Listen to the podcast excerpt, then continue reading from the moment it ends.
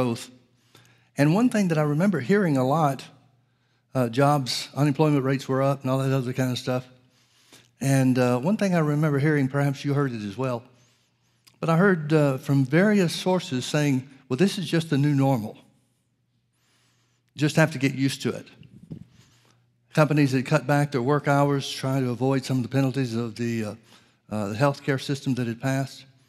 And, um, and I remember hearing it in several different applications from several different people in government. Of course, it was the leaders, political leaders, that were telling us this, but they were saying, well, that's just the new normal. You're just going to have to get used to it because it's just the new normal. Well, it turned out not to be the new normal. A lot of things are changing, a lot of things are turning around. Different policies are bringing about different results. And I'm, I'm not here to make a political statement. I'm not uh, here to rally you around President Trump. I hope you pray for him. Um, or to, to run down the previous president that we had. Um, he's gone. I'm glad of that. So that's the end of my comments on him. But it's the way the devil works. And again, I'm not faulting the people. Unsaved people just act like their father. But what we were told was the new normal is not the new normal. But I've noticed the devil doing that with other things. I've, I've noticed that the devil tries to impress upon people that it can't be the way that they want it to be. They can't be. It can't be. Things can't be the way that uh, the Bible says.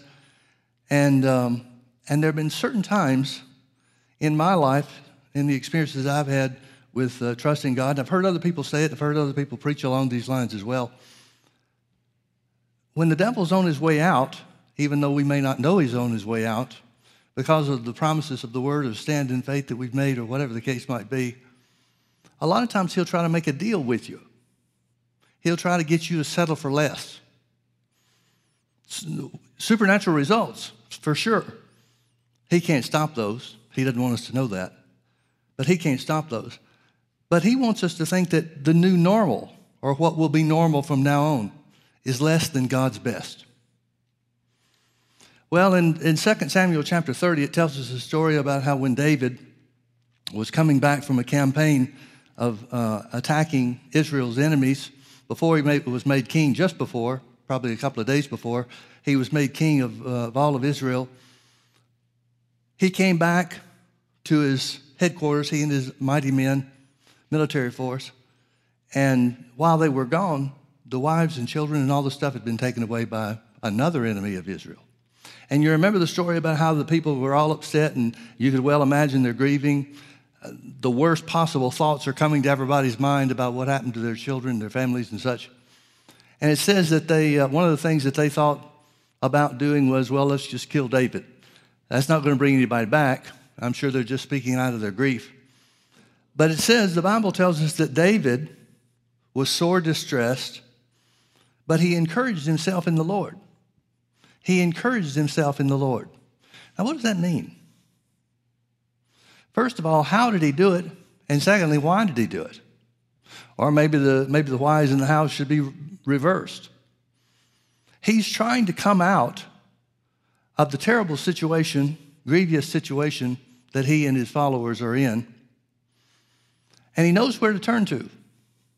He knows to go to the Word. I can't imagine anything that would encourage him under those circumstances other than the promises that God's made to the guy. Is there anything else that would have encouraged him?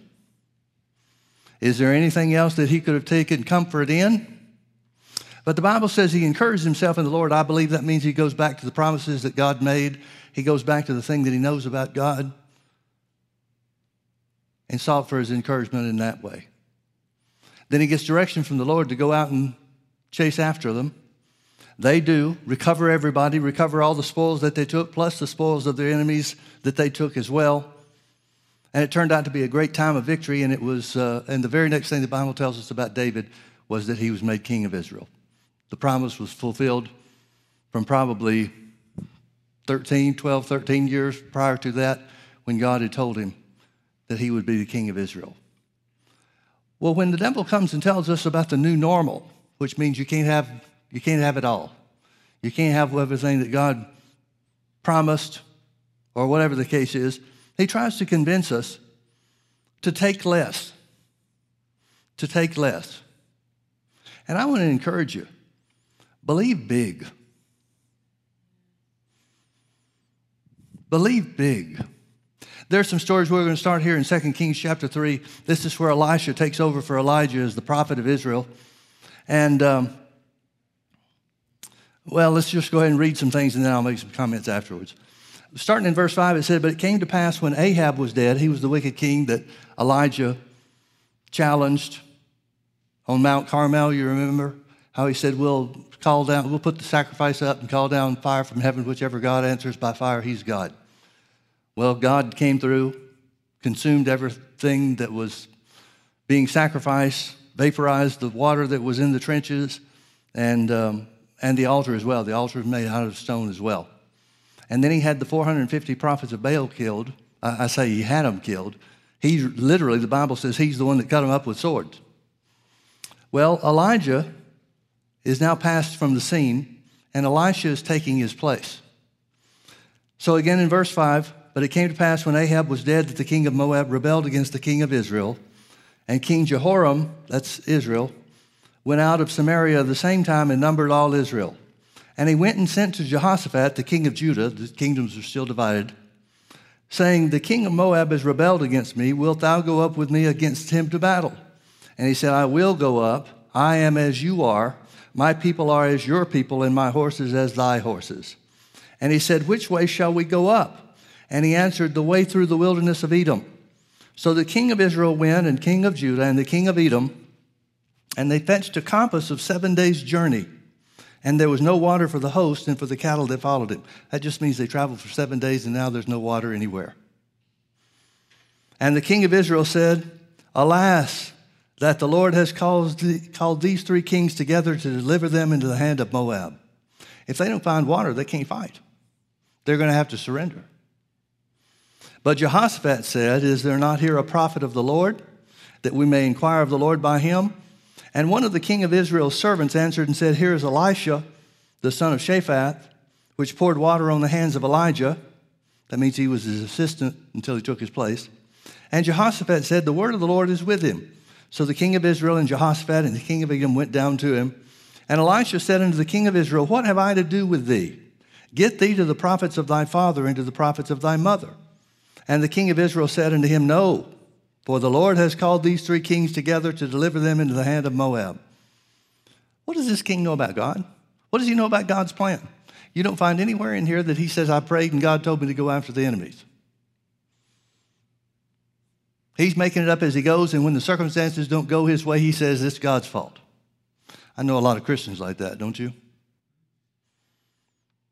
And Elisha said, As the Lord of hosts liveth, you see what Elisha's attitude toward this evil king is, king of Israel. And Elisha said, As the Lord of the host lives, before whom I stand, surely, were it not that I regard the presence of Jehoshaphat, the king of Judah, I would not look toward thee nor see thee. He has no desire to help this king at all.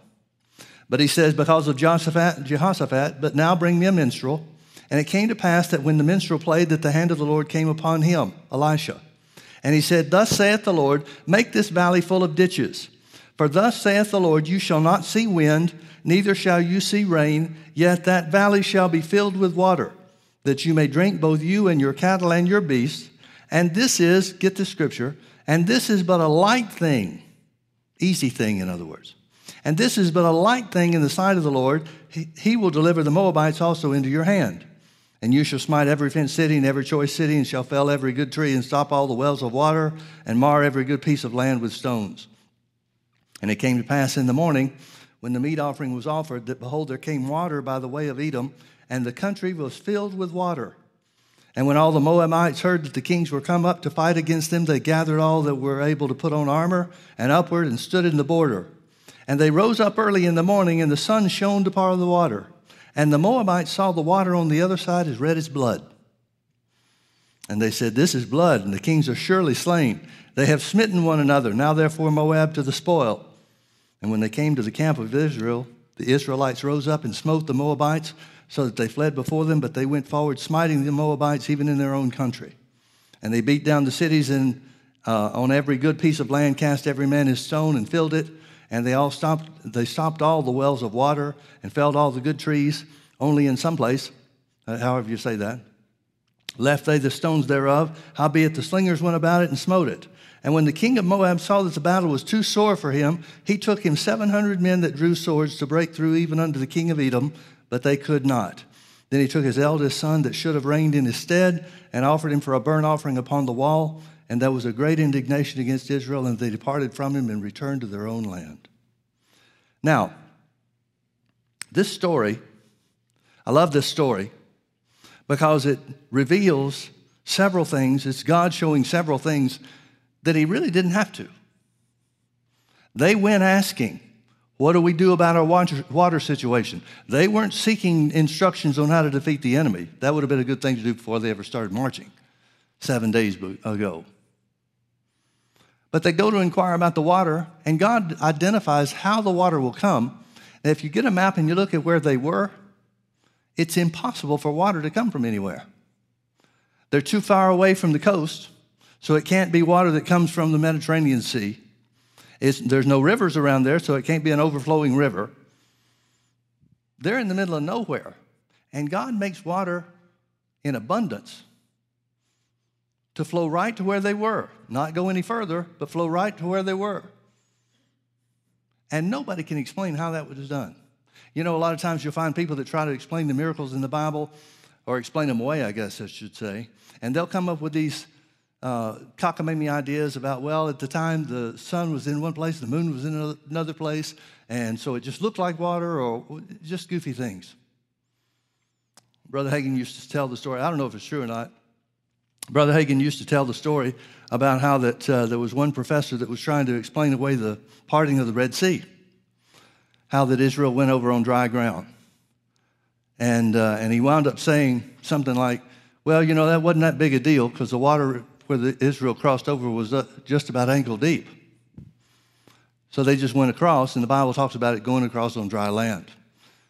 Well, that'd be a bigger miracle than anything for the enemies or the armies of, Israel, of uh, Egypt to drown in ankle deep water, wouldn't it? Other times there were people that would say, well, Jesus multiplied the loaves and the fishes. Wasn't that big a deal because the loaves were bigger in those days? Yeah, and it was one little boy's lunch. There is nobody that tries to explain this one away. Nobody tries to explain this one away. This is God just saying, This is to show that I'm God. This is to show that I'm the creator of the universe. This is to show that there's nothing too hard for me. This is an easy thing to do. Well, for us, it's impossible. We, are, we can't even come up with a way to explain how it happened. But there was something else about this story that I think is important, and that is if God just wanted the water to, to, to come into the valley, then He could have done that without the ditches. Why dig ditches? I believe it was faith on the part of the people. I believe it was a requirement, not that necessarily they believed it. The king of Israel certainly didn't. He doesn't give any indication that he thought that it was going to happen. But the digging of the ditches would be in obedience to what God said to do to contain what He sent, the water that He was sending. Just to show that He's God. He adds to it another miracle. This time He calls the sun to be just in the right place or shine just at the right way or something to make it look like it's not water in the ditches but blood. And it leads to the rout of the enemies of Israel. Now let's keep reading. I want you to see some other things that the, that the Bible talks about. Chapter 4. Now there cried a certain woman of the wives of the sons of the prophets unto Elisha, saying, Thy servant, my husband, is dead. He's one of the people that were dedicated, had dedicated their lives to the service of the Lord. Thy servant, my husband, is dead, and thou knowest that thy servant did fear the Lord. And the creditor is come to take unto him my two sons to be bondmen. You remember the story about, G, about uh, Elisha asking what she has, and she says, All I've got is a cruse of oil. So he says in verse 3 Go borrow a vessel jars, in other words, abroad of all thy neighbors, even empty vessels, bar not a few. And when you come in, thou shalt shut the door upon thee and upon thy sons, and shalt pour out unto all those vessels, and thou shalt set aside that which is full. So she went from him and shut the door upon her and upon her sons, who brought the vessels to her, and she poured out. And it came to pass when the vessels were full, that she said unto her son, Bring me yet a vessel. And he said unto her, There is not a vessel more. And the oil stayed, didn't run out till they ran out of jars. Then she came and told the man of God, and he said, Go, sell the oil and pay your debt, and live thou and thy children of the rest. Now, why did God do this? Well, he did it because he was repaying the family of somebody that had trusted him and offered his life in service for the Lord as one of the sons of the prophet. Whatever they did, I never have been able to figure out what the school of the prophets was all about because very few of those people, none as a matter of fact, that I'm aware of, ever became the prophets of the land. But God honored his service. Then it tells us about the woman that, that built the little room on the edge of her house because it was the way that Elisha would come and she would have a place for him to stay. She showed him kindness. He asked what he, what, uh, he should do for her to repay her. She said, I don't want anything. Finally, Gehazi, who is Elisha's servant, says she doesn't have any children. She's older and she doesn't have any children. So Elisha prophesies that she'll have a child. He does. She does. After some period of time, the child starts growing up. He has what must, might be called heat stroke during the middle of the day and dies. Elisha winds up raising this guy from the dead, this son from the dead,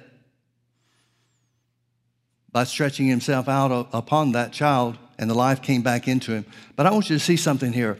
Um, when the son is dead, well, where is it? Where is it?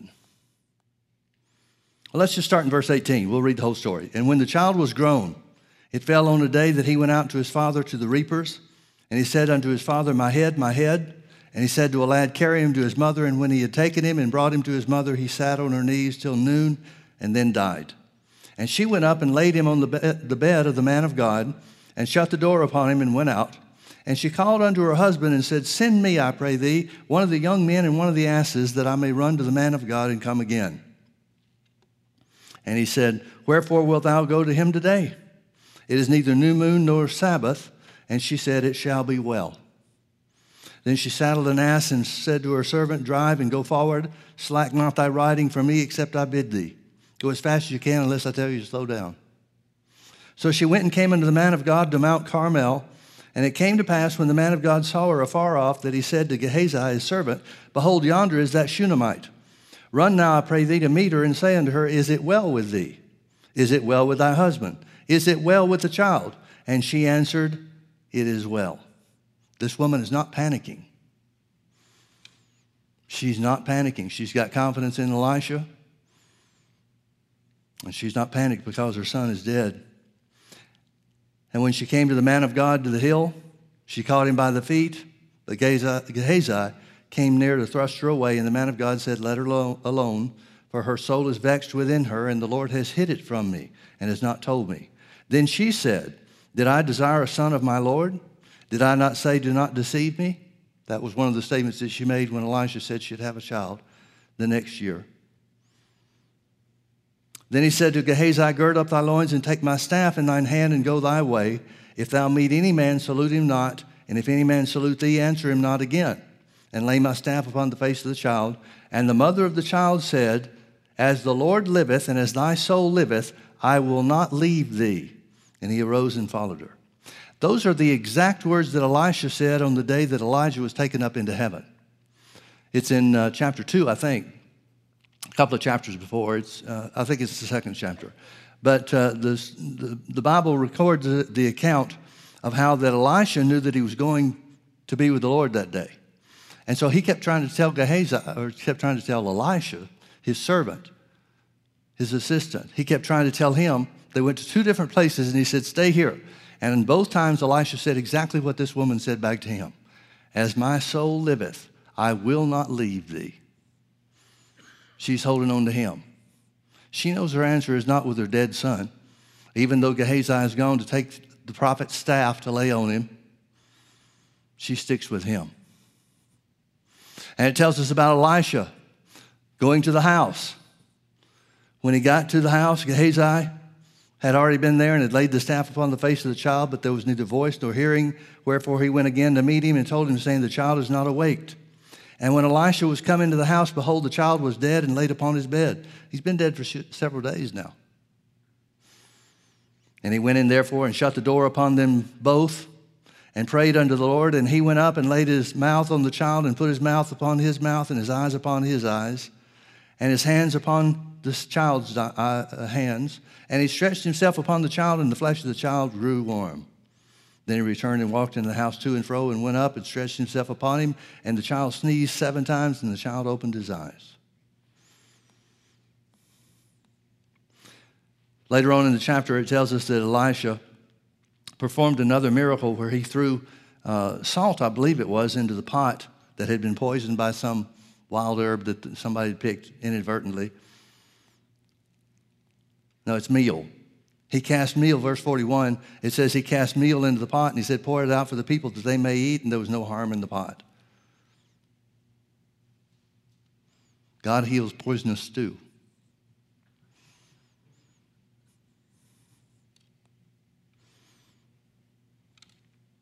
Chapter 5 tells us about Naaman, the, the captain of uh, the Syrian army, how he came, he contracted leprosy, and one of the slave girls that were working in his house was a little Jewish girl, and she told him about the prophet.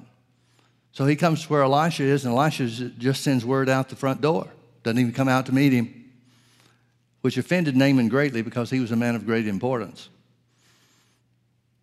But Elisha told him to go dip in the Jordan River seven times.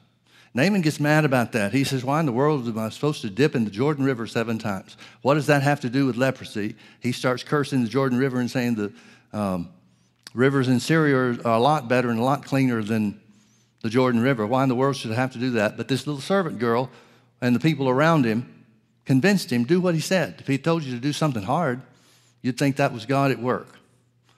What's it going to hurt you to do it? Well, he does it, and his leprosy is cleansed. That's an incurable disease, folks. You get leprosy and that's it. Doctors can't do anything for you. It's an incurable disease. A leper had only one hope, and that hope was God operating through his servants. And that's what happened here. Now, we could keep going and talk about some of the other, other miracles that took place with Elijah and Elisha, but I want to draw something to your attention. There's uh, significance only for history that the stories of Elijah and Elisha are in the Bible. It gives us uh, enough information so that we know the time period that they lived in. But there's nothing about the miracles that God did through these guys that, um, that altered the course of, of mankind. It wasn't a part of his redemptive work.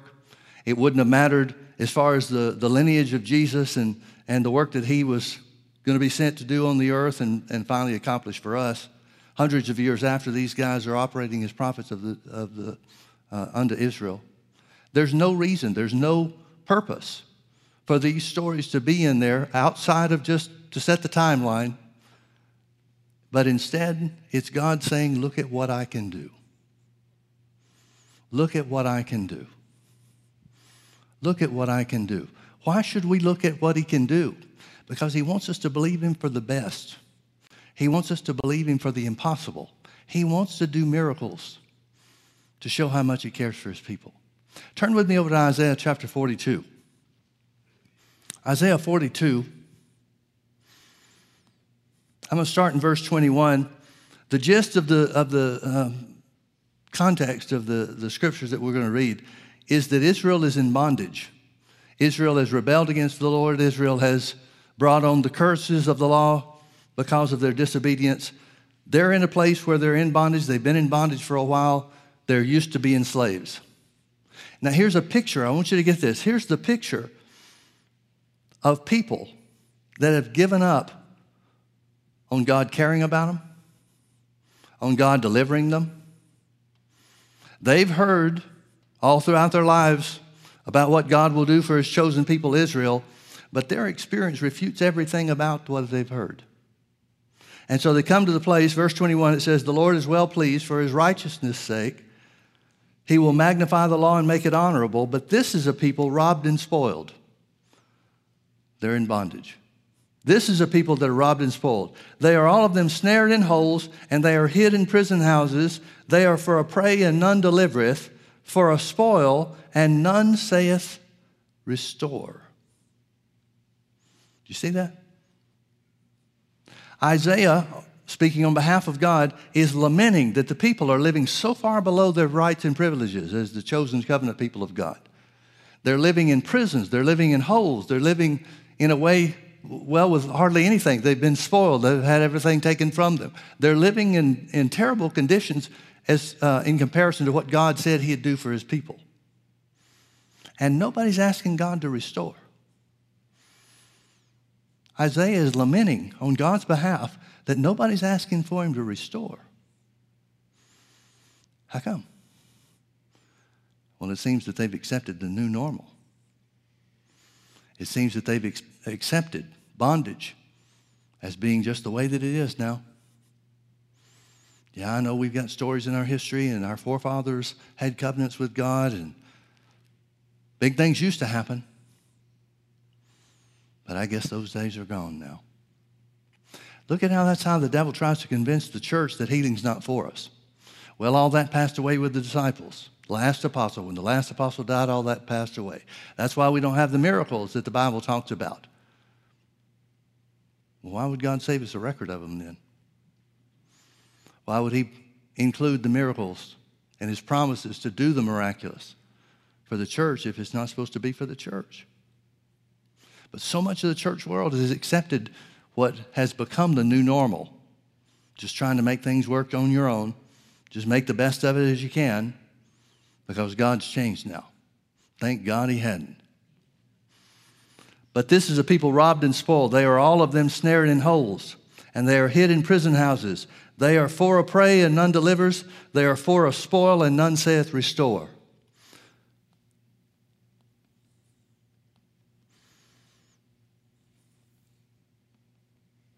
Turn with me over to Joel chapter 2. Joel chapter 2, beginning in verse 23 Be glad then, you children of Zion, and rejoice in the Lord your God. For he has given you the former rain moderately, and he will cause to come down for you the rain, the former rain, and the latter rain in the first month. And the floors shall be full of wheat, and the fat shall overflow with wine and oil. Now, certainly the latter rain is, is talking about, or the rain of God is talking about physical Israel and how the, the rain. Uh, uh, the land is dependent on the rain from heaven and so forth. But these are scriptures that Peter preaches on the day of Pentecost in Acts chapter 2 when the Holy Ghost is poured out. So they've got spiritual significance. And if they have spiritual significance, then they're for us. It's not spiritual significance for Israel, it's spiritual significance for the people of God. And that's us in Jesus. The floor shall be full of wheat, and the fat shall overflow with wine and oil. Notice verse 25. And I will restore to you the years that the locust has eaten, the cankerworm and the caterpillar and the palmer worm, my great army which I sent among you. Here's that causative sense of the language that should be permissive. God didn't send it, He allowed it because of their disobedience. And you shall eat in plenty and be satisfied. This is talking about the day of the church, folks. Spiritually, it's talking about what belongs to us and you shall eat in plenty and be satisfied and praise the name of the Lord your God that has dealt wondrously with you, and my people shall never be ashamed. I love that phrase. My people will never be ashamed. The Bible says that Jesus endured the suffering of the cross, the shame of the cross, for that which it would bring forth, which is us, the church, those that would become sons and daughters of God. My people shall never be ashamed. And it shall come to pass afterward that I will pour out my spirit upon all flesh. And your sons and your daughters shall prophesy, your old men shall dream dreams, and your young men shall see visions. And also upon the servants and upon the handmaids in those days I will pour out my spirit. That's church age. Peter says so in Acts 2 when he preaches. He's saying this is what Joel was prophesying about. And I will show wonders in the heavens and in the earth, blood and fire and pillars of smoke. The sun shall be turned into darkness and the moon into blood before that great and terrible day of the Lord comes. So he's talking about things that begin the church age, and he's talking about things that bring the church age to a close. And it shall come to pass that whosoever shall call on the name of the Lord shall be delivered. For in Mount Zion and in Jerusalem shall be deliverance, as the Lord has said, and in the, and in the remnant whom the Lord shall call.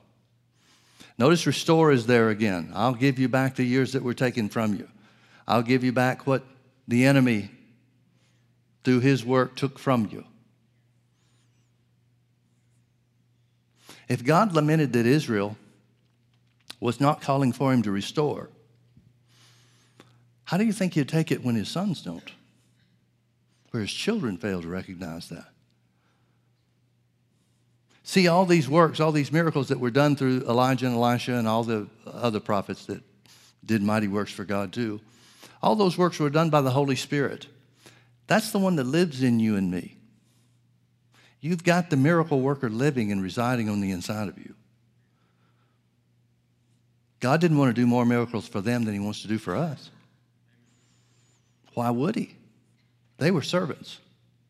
We're sons and daughters, children of God. Not only that, but God said that He would do more miracles and uh, more mighty things through us. Jesus told us to do the works that He did and even greater works, which has to show God's attitude toward the miraculous. He's not wanting things to end, He's wanting, he's wanting them to kick in high gear. Greater is he that's in you than he that's in the world. The greater one is the one that made water come in the valley where Elijah and where Elisha and Jehoram were with the king of Edom. That was the work of the Holy Ghost. I don't know how he did it, but he's the one that did it. He lives in you. He lives in you. He's the standby. He lives in you. He's your helper. He's your comforter. He's your counselor. He's your advocate. He's your strengthener. And He's your standby. He's your standby. You know, this is a really poor illustration, but maybe you can see where I'm coming from just a little bit. I've got a car that's got a lot more power than I'll ever need. And in situations, various situations that I found myself on the road, just knowing that I have instant power that can get me away from anything that's going on, it's a great comfort to me. There have been times where things have, have gotten tight and somebody pulled out in front of us or something like that, and I've had to, to kick it. And this thing moves instantly, and it moves fast instantly. I don't know if I could go back to a gasoline powered car. there is such a comfort level in knowing that I've got power on standby, accessible at any moment that I need it. I don't think I could go back. Greater is he that's in you than he that's in the world. You've got more power on standby than a car can provide. You've got more power on standby than you'll ever need. And there's no restriction. There's never been a restriction that's placed on what God will do for his people, ever. You'll notice that in some of the stories we read about the miracles that took place, these were people that had committed themselves to God or the prophet and or the prophet. And I believe that became a foundation or established a foundation for God to perform the miracles. But even James talking to people that were disobedient in the church, believers that had backslidden and believers that had fallen away. Even James said, You have not because you ask not. Our heart needs to be right about what we ask. He said, You ask and have not because you want to consume it on your own lust. But he still said, You have not because you ask not. I'm looking for some restoration. Freedom and deliverance, sure, that's number one. But payback is good too. God said He'd give it back. He said, I'll restore the years that the enemy has taken from you. They deceived you into disobedience. Of course, that's not the case for us anymore. It's not a matter of just obeying, other than receiving Jesus.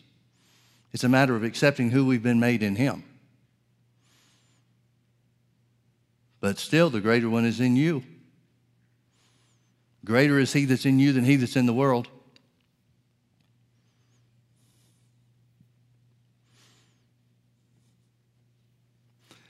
Jesus asked uh, two blind men that he passed by and they found out who it was.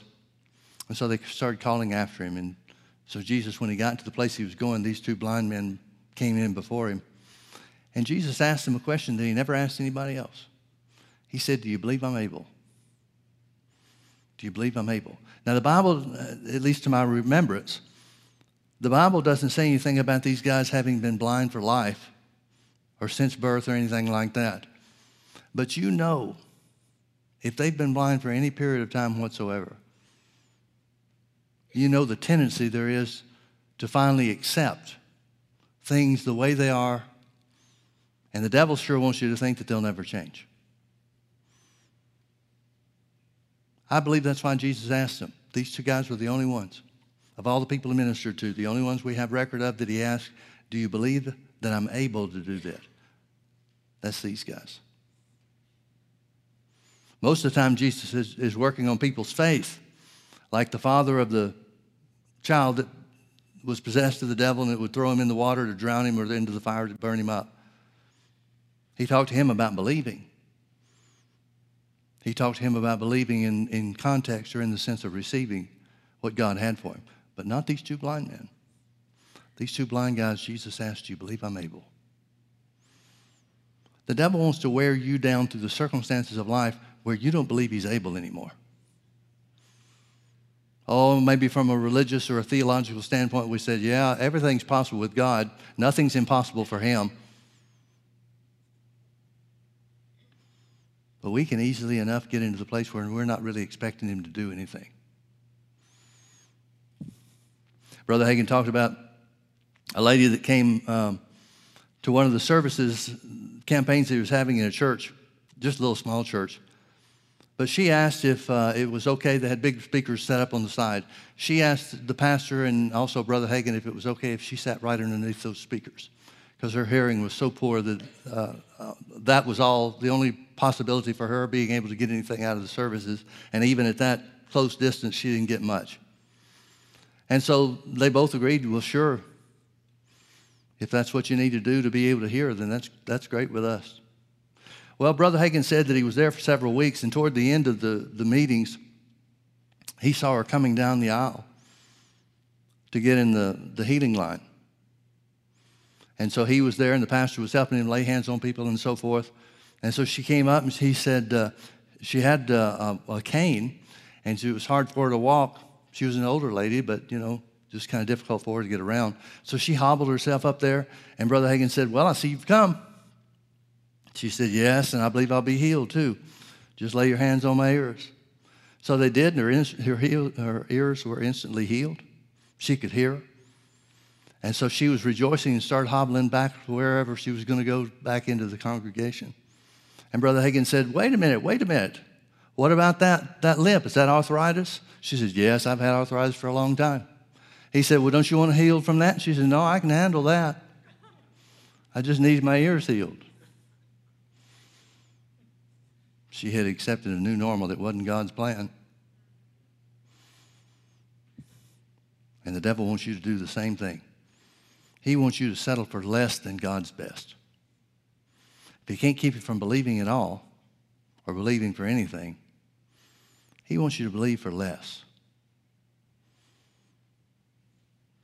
Don't listen to him. Don't listen to him. I love the fact that it says in that, that uh, um, Second Kings account where God brought the water in from who knows where. It didn't rain. There was nothing that would have caused that kind of water in that kind of place under any circumstances that we can think of or identify. But Elisha said to the Jehoshaphat, to Jehoram, and the king of Edom, whatever his name was.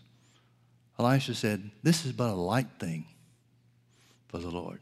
This is easy. This is easy. Can you think of any place in the Bible where a miracle is spoken of that God said it was hard?